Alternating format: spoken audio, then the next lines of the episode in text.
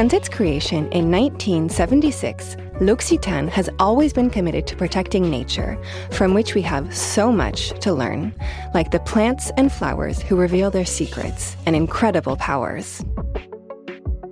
Today, with its Forgotten Flowers perfume collection, the brand writes a new chapter in its history. It goes back in time to discover a lost heritage the plants forgotten by perfumers. At the heart of this olfactory adventure are passionate men and women, growers, perfumers, and researchers with a common dream to rediscover lost flowers and give them a new lease of life in a brand new perfume collection. In our new podcast, Forgotten Flowers, we explore the story of these flowers and why they were forgotten. We look at the connections between these plants and the people who joined our quest to discover them anew. Today, Mélilot, or in English, the sweet clover, introduces itself.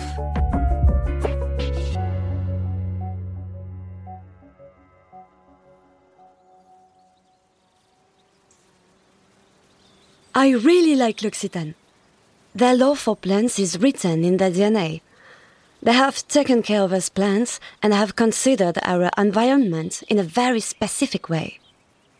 With the project I'm going to tell you about, forgotten flowers, they have achieved something special, revealing my true nature, the essence of a flower in a field. They have valued my history, the part I play in biodiversity, but also the men and women who pick me, as well as cherishing the extraction method that makes my olfactory signature so sublime today. Thanks to the Forgotten Flowers project, my friends and I are no longer just common weeds growing on roadsides. From this day forward, we are perfume flowers. We couldn't have hoped for such a chic destiny. In fact, if I look back at my journey, I used to be a prime ingredient in the perfumery for a while. Then I was slowly forgotten, eventually losing my well deserved esteem.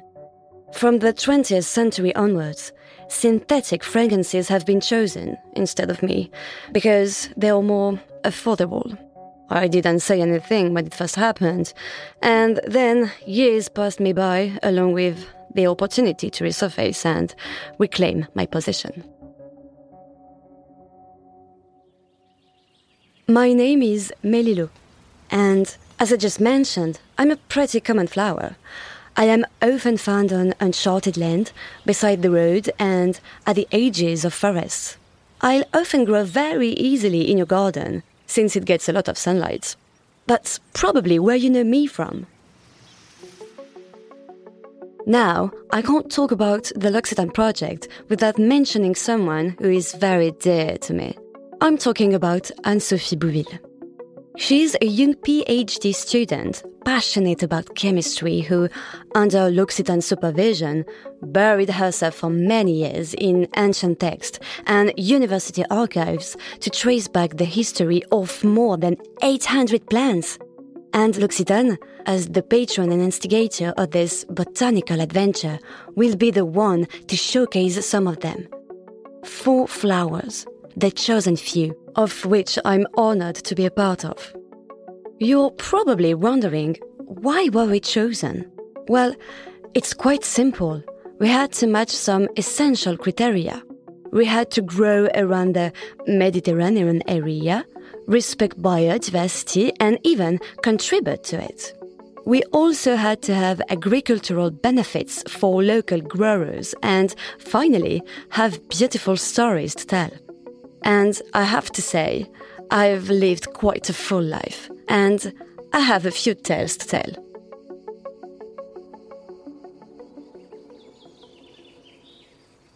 I've got a few nicknames, some more surprising than others, such as Lotus à miel or Honey Lotus, plus Merlicot in French, and Sweet Clover in English. In the UK, I'm said to be sweet, whereas in France, I'm known as crazy or even wild. I admit, I didn't find these names very flattering at first, but there's a truth to them. For fans of Latin lovers, or for those who understand the lingo of horticulture, my scientific name is Melilotus officinalis, which comes from mel, miel in French, and lotus, because honeybees love me so much. And that's great because I love them too. They are probably attracted to my long yellow flower clusters that look like pretty little bells tied to my upright stem. Just to give you an idea, I'm between 30 and 90 centimeters tall, and like the white sweet clover I'm frequently associated with, I'm a legume in the same family as peas and beans. My scent, mellow and vanilla like, is subtle and faceted aromas of cut hay and tobacco, sometimes reminiscent of my associate, the sweet woodruff, is said to be found in it. I don't mind being linked to sweet woodruff, but I think my fragrance is unique. Don't even try to compare, you won't find another like me. Fun fact another of my nicknames in French is trèfle d'odeur, which translates as scented clover. This fragrance, these nicknames, this strong personality, these are the elements that made L'Occitane want to make a perfume out of me. It's called Mélilot, and it is as elegant and surprising as I am. This perfume was imagined by two women as delicate and caring as they are talented Julie Massé and Véronique Nyberg. According to Julie, using my flower in perfumery was completely unheard of and a fascinating process of discovery. Those are not my words, she said it. To be fair, my fragrance can be quite surprising, and so is my taste. But I'm very much appreciated in patisserie. Yes, I rub shoulders with start chefs who like to enhance a whipped cream with my vanilla and honey like flavor. This may sound delicious, but once cooked, I can also taste strongly bitter. Don't be offended, that's just the way I am.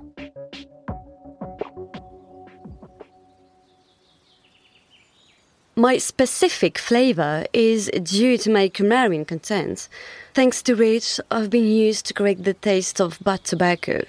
And I also became an ingredient found in some cigarettes. I know these are not my most glorious achievements. We can all agree on that. But I made up for it by lending my aroma to syrups, tasty herbal teas, desserts, and even Swiss cheese.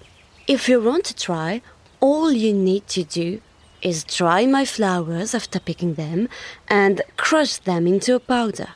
Oh, I almost forgot. I can even be turned into honey. In short, I can be savored in many ways. But I should be treated with caution because sometimes, I admit, I have a bad temper. It's dangerous to consume me in excess, and I turn into poison now and then. I know, I know. But I'm not entirely to blame here. It's mostly due to how I'm dried.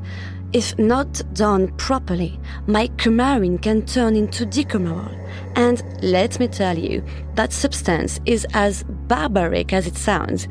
It is used in rat poison because it can cause eternal bleeding. So, as you can see, this is not especially the fun part of me.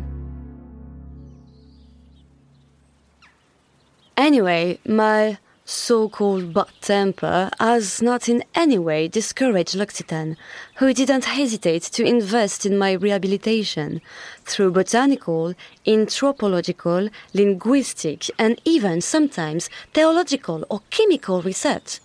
One could say I was thoroughly examined by a whole bunch of different experts. In hindsight, this is what makes these bold projects so strong the collective approach with input coming from such diverse horizons. And actually, that's how they've successfully made the best of me. Because, yes, I have more than one string to my bow, including many benefits and medicinal properties. I am both calming and decongesting. Doctors have used me since antiquity, applying me to puffy eyes. I told you I didn't only have a bad temper. At that time, I was actually used in many famous perfumes, such as those made for the Persian king. Ancient Greeks would put my perfume on their hair and even cover themselves with my scented oil before fights. But actually, when I'm not being used in battle, I can be seen as a symbol of delicacy and attention. Like other ointments, I am a part of the sacred bath ritual, taking care of women in their intimate life. They used to apply me carefully on their arms to bring them softness and fragrance. Washing has always been one of my favorite moments. According to legend, women tormented by melancholy would infuse me in the bath water before sliding in. It was said I had magical virtues, the power to appease their aching hearts. I also got to play a major part in the 70th century when scented gloves became a trend. Started by Catherine de Medicis, the fad aimed to, if not eliminate, at least cover the full smell of copper skin. It was advised to dip the gloves into a bath perfume with roses, orange blossoms, or, you guessed it, sweet clover.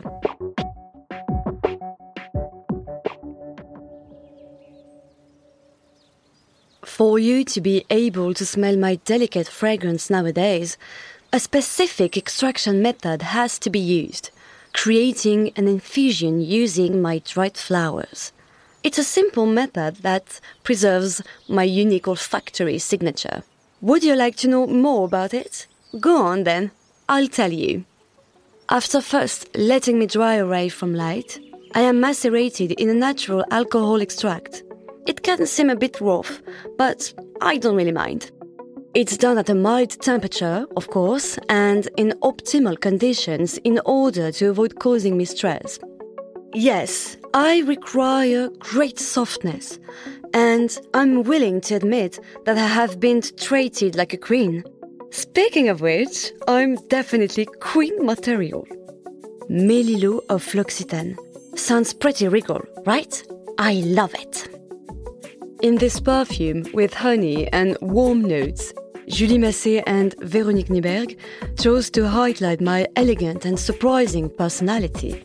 They added the freshness of an addictive green plant note and blended it with grain and milk notes. These facets were very important to bring out my brightness, and I believe that the project's uniqueness can be seen through my fragrance.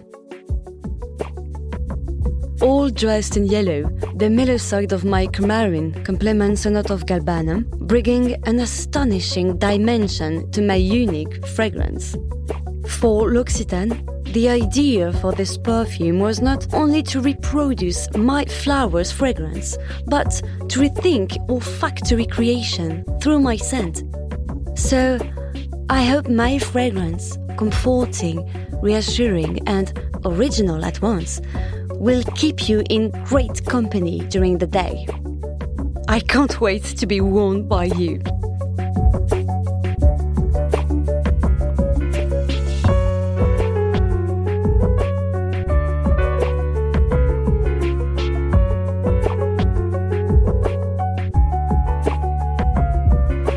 Forgotten Flowers is a podcast by L'Occitane, produced by Louie Créative.